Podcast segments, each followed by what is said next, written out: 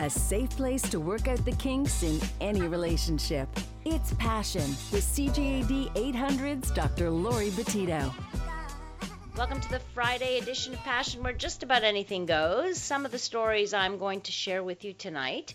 Uh, believe it or not, we can predict whether men have cheated based on their face. I'll share that study. When is it okay to ghost someone? Is it ever okay to ghost someone? We'll talk about a suspected uh, panty bandit, maybe in your neighborhood. Look out for that one. And is Facebook the place to talk about your breakup. We'll also play Dirty Minds after 10:30 and your chance to win a 1-month unlimited pass to 360 Punch, a new boutique gym out on the West Island. But first, Time to check out our inbox. Your texts are always welcome. Connect with Passion at 514 800.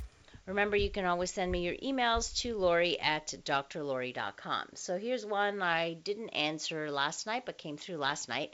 Uh, statistically speaking, do rich people have more sex than poor people? That's a good question. There's actually quite a few studies done on uh, socioeconomic status and sexual satisfaction, cheating behavior, and um, well and and, and basically qual- uh, quantity of sex. So what the studies have shown at least the ones i've seen is that the wealthier people are more likely to marry. Uh, they are also more likely to cheat. Uh, but uh, wealthier people also seem to have more satisfying sex lives than their poorer counterparts and a couple of studies I found uh, found that rich men ha- do have more sex than poor men. It says nothing though about women, so I don't know um, in terms of the socioeconomic status of women, but that is at least for uh, for men. Uh, we also talked uh, yesterday. I think I read an email from uh, somebody who was older, and this texter wrote in I recently heard in the news that a 100 year old man and his uh, 102 female counterpart just got married. And when asked what they enjoyed doing together most, he replied, I can't talk about that on the radio. Uh, just goes to show how being sexually active is an ageless expression of feelings, emotions, and desires, thereby not necessarily being restricted to youth alone. Definitely not restricted to youth alone. I've spoken to many people in their 80s and beyond who fall in love again and they talk about the way they feel is exactly how they felt when they were much younger even when they were uh, teenage uh, in you know teenagers in love. So love is ageless. The need the desire to be loved is ageless. Romance is ageless the desire uh, for somebody else and for touch and for intimacy is ageless. Let's remember that as uh, we look to our older um, pe- older people around us before we uh, we judge it right? Because there is a tendency to think we have a kind of an ageism, a lot of ageism going on in our society where we think uh, older people uh, shouldn't have sex, don't have sex, don't have love and all of that stuff, and that's just not uh, not true whatsoever. All right, let me uh, share this email. It says it starts with Firstly, let me congratulate you on the success of your great radio program. Thank you very much. And by the way, just side note, we, in August, we're celebrating our 20th year on the air. So uh, it'll be our 20th birthday party. Stay tuned because there will be some details. We're throwing a big bash, and it will be a contest uh, for uh, for our listeners. So stay tuned for that. In the next few weeks, I'll talk more about that. All right, goes on to say, it has taken me some time to write this message to you. I'm a 34 year old male in relatively good health and married to a beautiful woman with an incredible child. I have a great career. I've been married to my wife um, for approximately five years. I'm ashamed of my sex life. I've lost complete confidence in my abilities and performance. I consider myself to be a premature ejaculator and have struggled to get erections regularly or what I consider normally for the past several years. I make love with my wife very rarely, and this has been the case for several years now. When I mean rarely, less than five times per year. I am ashamed and hope you're not freaking out right now. No, I'm not sure why I would. Uh, it pains me to think that my wife has to live with someone who doesn't fulfill her sexual needs. She tells me that she loves me very much and doesn't want to be with anybody else. She partially blames herself for our very poor sex life. She thinks she could be doing more from her end. She blames it on our busy lifestyle and both mental and physical fatigue. We used to have sex several times a week when we were dating and during the first year of marriage. I'm not sure what happened. Even back then, I considered myself a premature ejaculator, partially because I'm afraid that I'll lose my erection during sex and won't be able to get it back. I've never spoken to my family physician about it. I've not visited my doctor regularly for the past few years because I'm embarrassed to speak to him about it. I masturbate about once a week. In masturbating, my erections are not full and I ejaculate in less than a minute. However, I notice very early in the morning if I wake, my erections are full at 100%. I'm thinking of using Viagra but haven't yet. I would like to seek medical advice and consult prior to this, but I also feel that my issue is psychological as well as physical. I'll stop here because I don't know what more I can tell you. Well, that's pretty thorough and gives me a pretty good idea of what is going on. So, a couple things here are happening. So, it sounds like performance anxiety, but the performance anxiety could be due to the premature ejaculation, which then can lead to uh, erectile dysfunction. So the, all three of them may be connected. But I would want to have your blood flow checked to your penis and see if there's anything going on there because you say even with masturbation it's not always a firm erection. So it's something that I would uh, I would want to rule out any physical cause. So please don't be shy to speak to your physician who takes care of your entire well being. You have to share with your doctor anything that is uh, going awry in your body, and that includes your genitals. So please, please, please have this conversation. Uh, premature ejaculation is very common in men, but it can be treated but you need to talk about it in order to treat it. Sounds like you might be a good candidate for Viagra, which has been shown not only to increase erections but also to delay ejaculation a bit, so make men last a little longer. Other medications that can be used, we talked about this. Uh, we've talked about this many times on the air.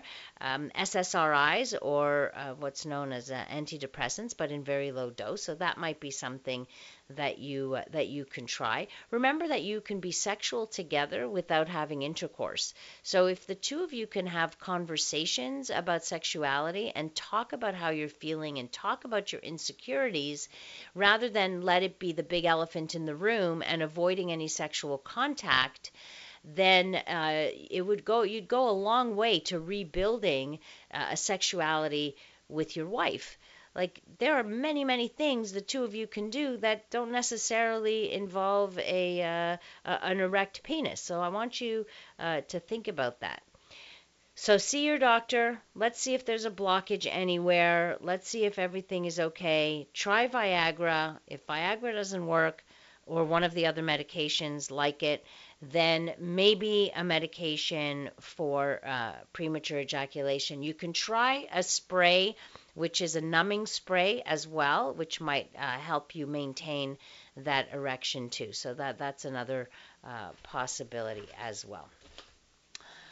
It was a bit of a long email, but you know what? It uh, it was very thorough, so I think uh, I think we got that that answered. Coming up, we'll talk about uh, whether we can predict uh, if people have cheated based on just what their face looks like. And I'll share some studies with you on that.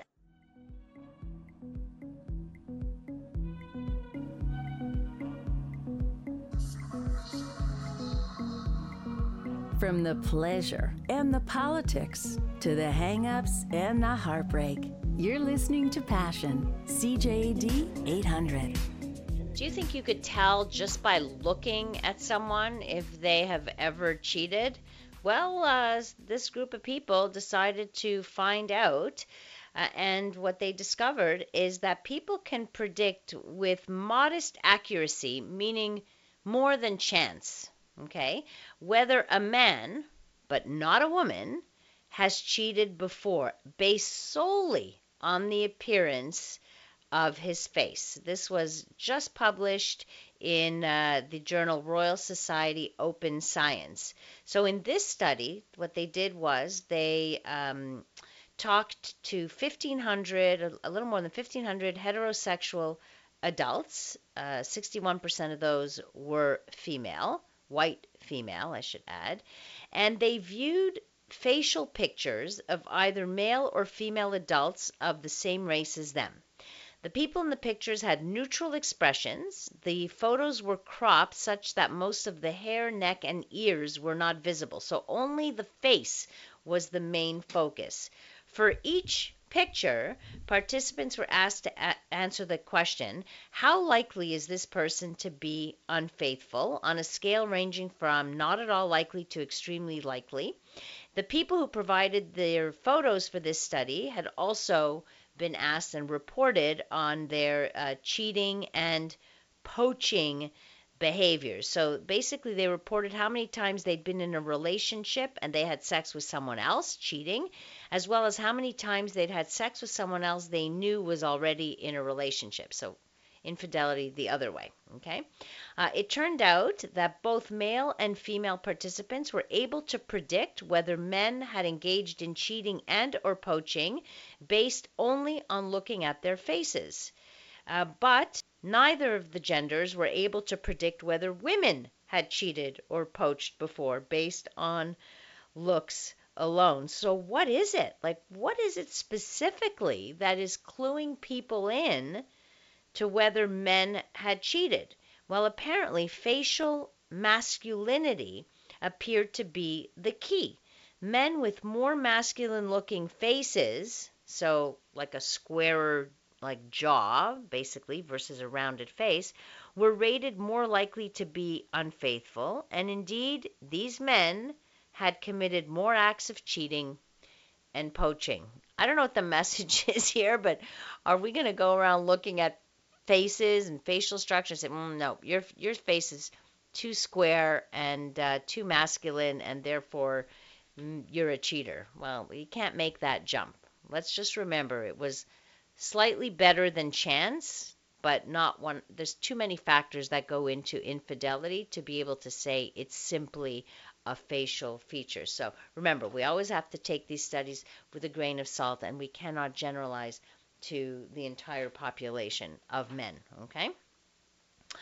Well, this was in the uh, Montreal News, by the way. A 28 year old man was arrested by Gatineau police on Thursday after allegedly stealing articles of women's clothing from clotheslines outside six local homes.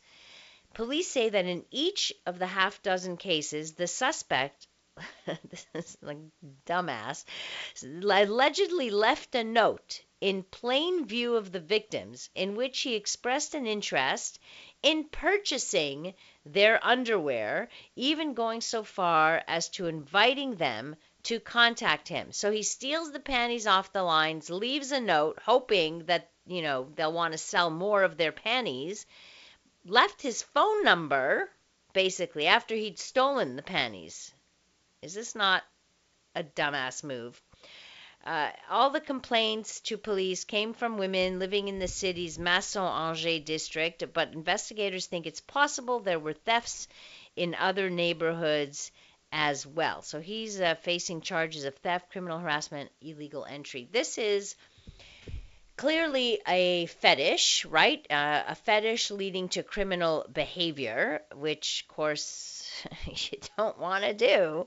Uh, and get plastered all over the news for stealing panties and having your fetish laid out there for everybody uh, to see. But unfortunately, some people, some men who have this panty fetish will go to great lengths. And it's not just underwear fetish, although this is not the first story I've heard of uh, men stealing um, underwear. I remember the story of a guy who actually used to uh, uh, like be a I don't know if he was a contractor worked in people's homes and he had a panty fetish and he would uh, like go into the bedrooms of the women and into the laundry baskets and steal their used worn panties, basically. But what would happen if he had gotten caught? Like you, these are risks you just uh, you just don't take when a fetish leads to illegal behavior. Similarly, like exhibitionism and voyeurism, those are also illegal fetishes if carried out in, in public to unsuspecting, uh, unwanted, uh, non consenting people. So, just saying. Are you a dog owner?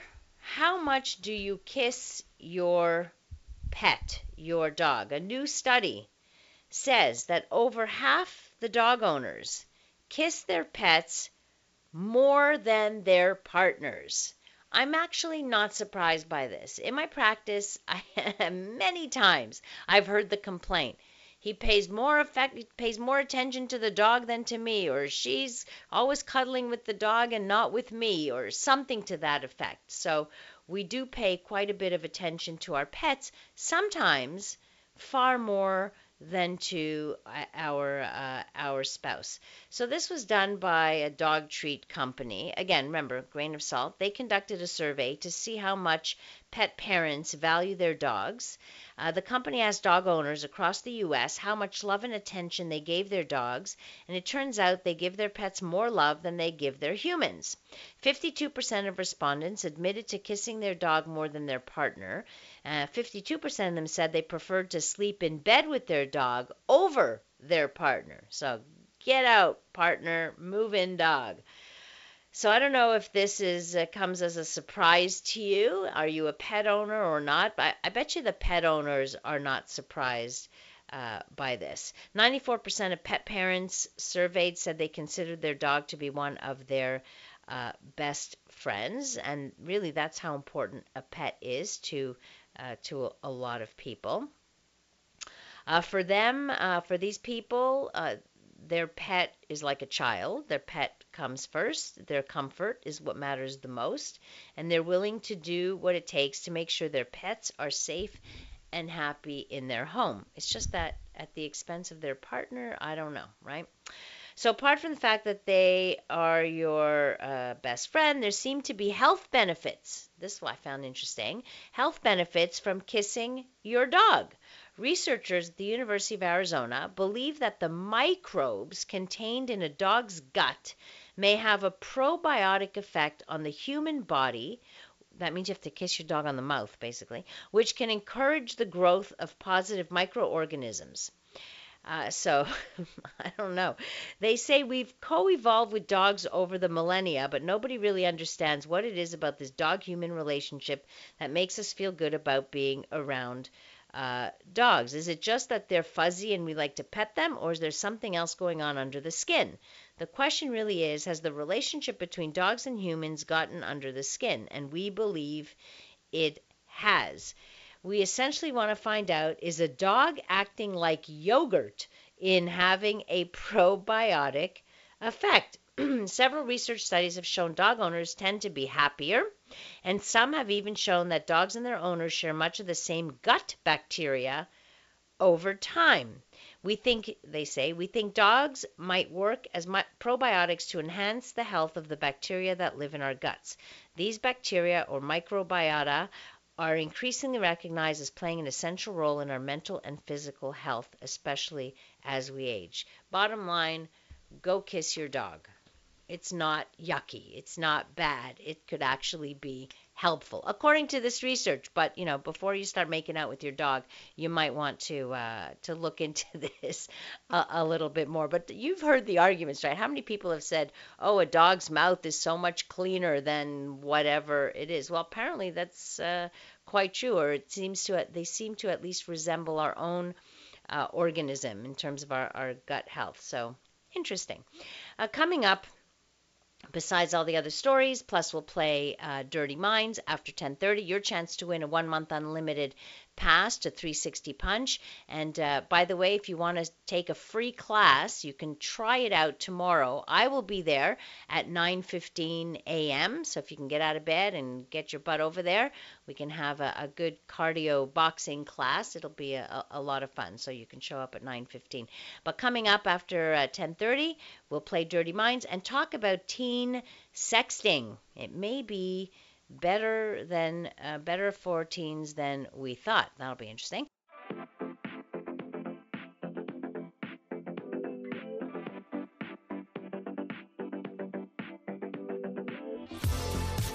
Passion with Dr. Lori Betito on CJAD 800. We were just talking about kissing your dog, and Dexter writes in hashtag ban bestiality in Canada. We're not saying have sex with your dog. We're talking about affection with your dog, kisses with your dog. Your dog licks your face, you kiss your dog's face, whatever, or your cat. That's not bestiality, just saying. All right, time to play Dirty Minds. You know how this works? I'm going to give you three clues. Uh, then you have to guess and call in 514 790 0800 Aaron will take uh, the first caller through that has the right answer, and you will win. You will win a one month unlimited pass to 360 Punch. So, first caller through with the right answer gets the prize. Here goes Cher doesn't have one, Letterman has a long one, Leno has a short one. What am I? Try not to make this one too dirty. All right, so Cher doesn't have one, Letterman has a long one, Leno has a short one. What am I? 514 790 0800. Let me share with you now this uh, this study. A new study finds that uh, finds teen sexting. So you know what what sexting means, right? It's uh, sending either nude pictures or or sexually explicit pictures to each other, or uh, writing like sexy stuff to each other, things like that. Uh, so the study finds teen sexting doesn't deserve the bad rap it's getting. So sending nude pics can actually be, listen, this is what the researchers say, indicative of healthy exploration and is increasingly becoming a rite of passage. Adolescents' exploration of their sexual identity is not only normal but a developmental and biological Im- uh, imperative, says the researcher.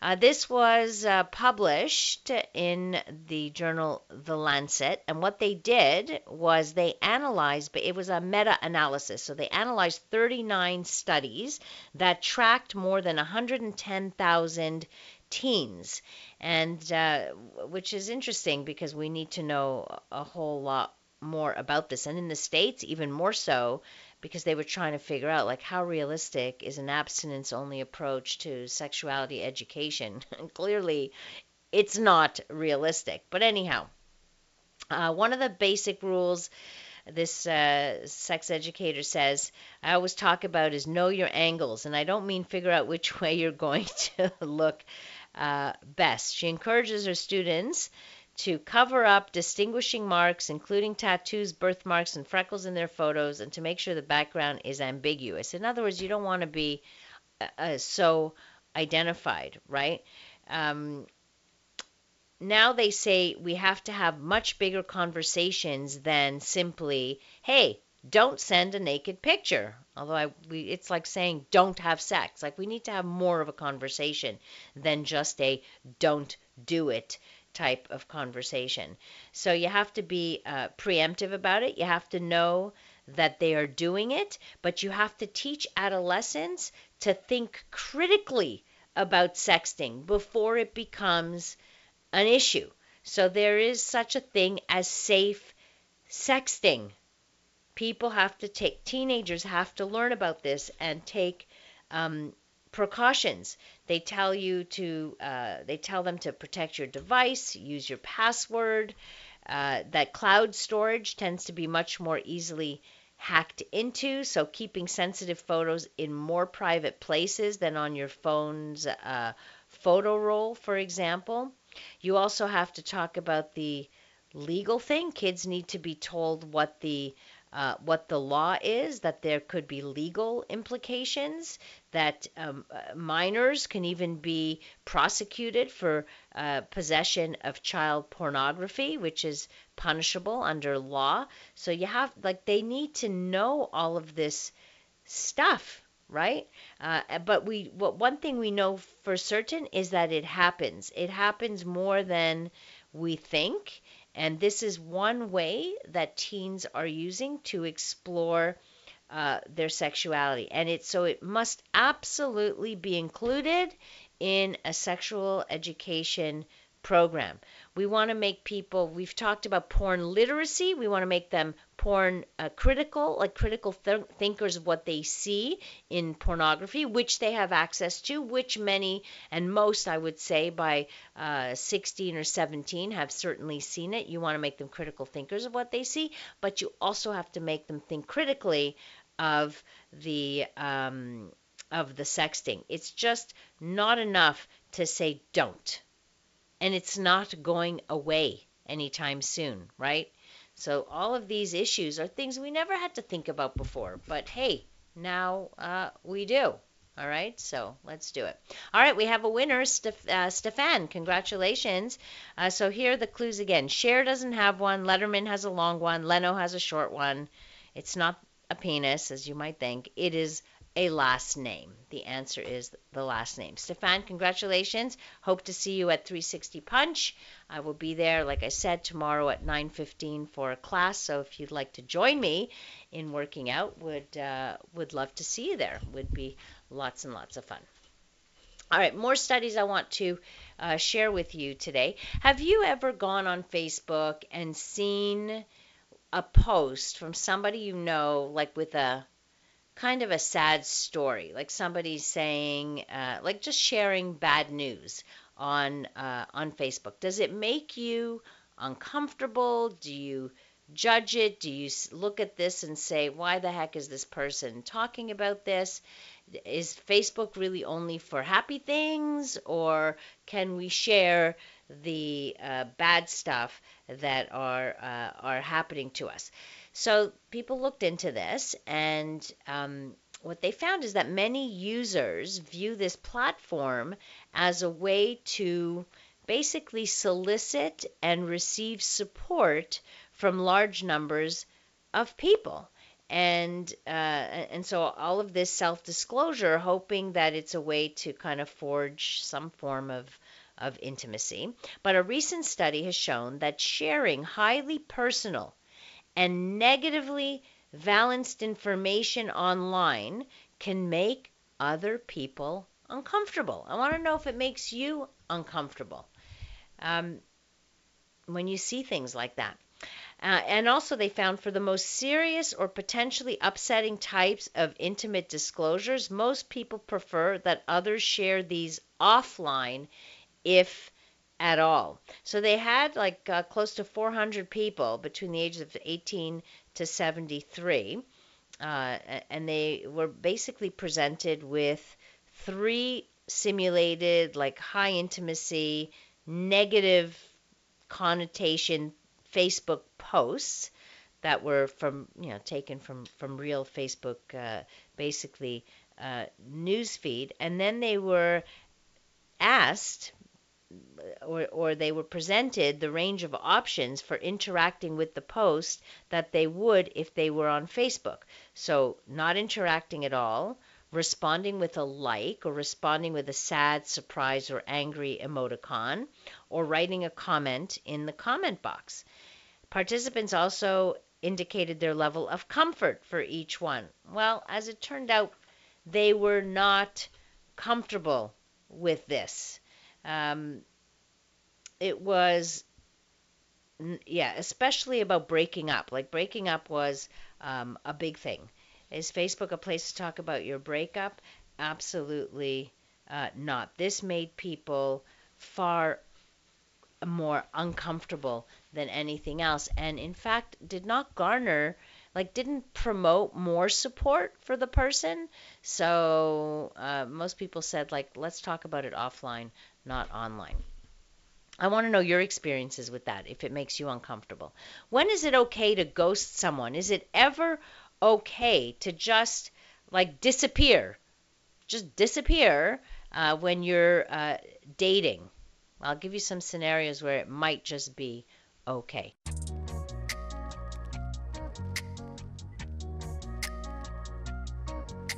From the pleasure and the politics to the hangups and the heartbreak, you're listening to Passion, CJAD 800.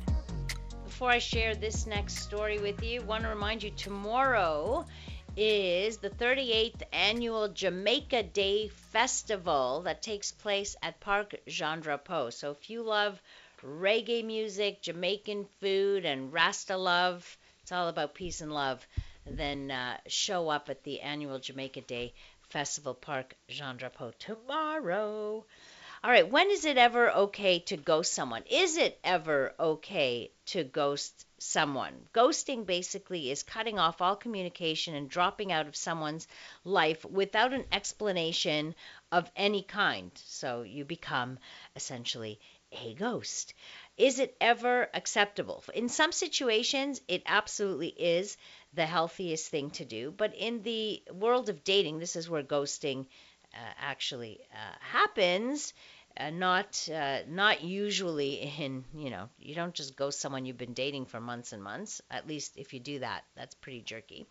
Uh, but uh, let's say at the very beginning, first date, second date, third date, if you've decided not to continue the relationship, don't you think the kindest, most respectful thing to do is just offer a few words of uh, like of explanation or a decision so that a, the other person has a bit of clarity about the situation. If you, according to this, if you've had less than three dates, a simple text or email with words along the lines of, It was nice to meet you, but I didn't feel the connection, should generally just be enough. However, if you've been on more than five dates and you've been physically intimate, then you have started to develop some kind of emotional attachment. If you just cut off contact without any explanation or someone cuts off contact with you, that has the potential to cause at least some level of distress and it's painful for uh, the other person. So it's also unkind, right? Just to uh, disappear. But when is it okay to ghost someone? It's certainly okay if there's any form of abuse. In other words, if someone makes you feel unsafe or there's some form of abuse, then disappearing without an explanation is okay. If someone violates your boundaries, in other words, they start to act like stalkerish kind of thing, like they show up at your workplace, they contact your ex, they uh, are, are threatening in some way, or you feel threatened in some way, then disappearing on them and ghosting them is perfectly acceptable. And the third good reason for ghosting and healthy reason for ghosting is if you catch someone in a, a, a manipulative lie. In other words, a lie that's intended to manipulate you. For example, the person is married. You didn't know it, and then you discover that. Then uh, clearly that person has shown a, a disregard for your emotional well being. And guess what? You don't know that person an explanation for nothing. You just walk away and don't show up.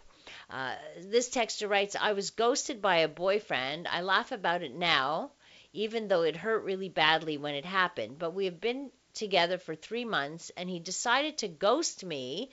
Three months? Jeez to ghost me when my car broke down in minus 36 weather and I needed someone to come pick me up. I had it, I ended up getting frostbite and pneumonia. Nice guy. Like seriously, and then he just never you never heard from him? You asked him after 3 months, "Please help me out." Never heard from him again from that day on? Wow. That's crappy. Crappy behavior. Like I sometimes it baffles me the unkindness of people. Like, I generally think most of us want to behave in a kind manner, and, and I, I do believe in the kindness of people, but so, which is why, like, when I hear this stuff, I'm like, I, ah, like, my, my, my jaw drops. Like, seriously, I can't believe there are such jerks living out there doing this kind of stuff. Six little green flags that you have found a keeper. So this is the other side of the uh, the ghosting, right? This is when you definitely don't want to ghost. They're the first person you want to share good or bad news with. You are able to be the real you around them, authentic. You are uh, the authentic you. Their communication skills are great, even when life is not so great. They're flexible enough to do some things your way without being resentful, blaming, or thinking that they have lost. So it's not about winning or losing. Your circle of friends and family are big fans of this person. In other words, they like him or her, they think you're good together. Your friends can tell you a lot, they get to see a lot. And you're proud to call them your partner. Basically, there's an appreciation for this partner. You're proud to be with them, and uh, and you're grateful uh, to be in that relationship. There you go. So those are the little green flags that you have found the good one. Remember the red flags? These are the green flags. Uh, what else can I share with you quickly before we uh, go? There's oh, so many things, so so many stories, and not enough times. Oh yes, I want to share this. Uh, Canada's top 15 cheating cities. Top 15 cheating cities. These are you wouldn't think this was it, but um, we didn't even make like Montreal isn't even on the top 15. I just want to tell you, not one single Quebec town is on the list, despite it being the biggest uh, province. So small town folks seem to be the biggest cheaters. Here you go. And this is according to Ashley Madison. Woo, you know Ashley Madison, the cheating website.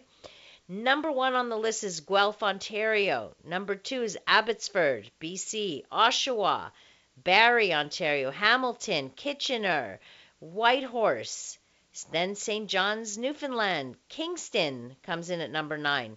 Yellowknife at number 10. St. Catharines in Niagara is at number 11. Kelowna, BC, number 12. Fredericton, New Brunswick at number 13. Edmonton, number 14. And 15 on the list is Charlottetown, uh, PEI. So a lot of small towns, lots of cheating. Big cities, I don't know. They're not using those sites. I guess it's easier. Maybe it's just easier to find a partner. I'm not sure. That's it for me for this week on uh, Passion. Listen, you can send me emails anytime. You have questions for me about your about your sex life, your love life, your relationship. You want some advice? Do write into me. You can write into Laurie at drlaurie.com. Go straight to my website, which is drlaurie.com. D R L A U R I E. Uh, and then uh, you can just fill out the form and, and send it to me, and I will share that without sharing any names. Remember that I keep it like anonymous, okay? Uh, and I'll share it at the beginning of every show where I will answer those questions uh, for you. Thank you so much for being with me tonight. Uh, thank you to our passion researcher, Linda DeLisi, our technical producer, Aaron Lakoff. Again, if you want to connect with me through Facebook, Instagram, Twitter, at Dr. Laurie Betito, B E T I T O. Coming up next here on CJAD, we bring you the CTV National News. Have a wonderful rest of the evening, a fabulous weekend, and remember to live your life with passion.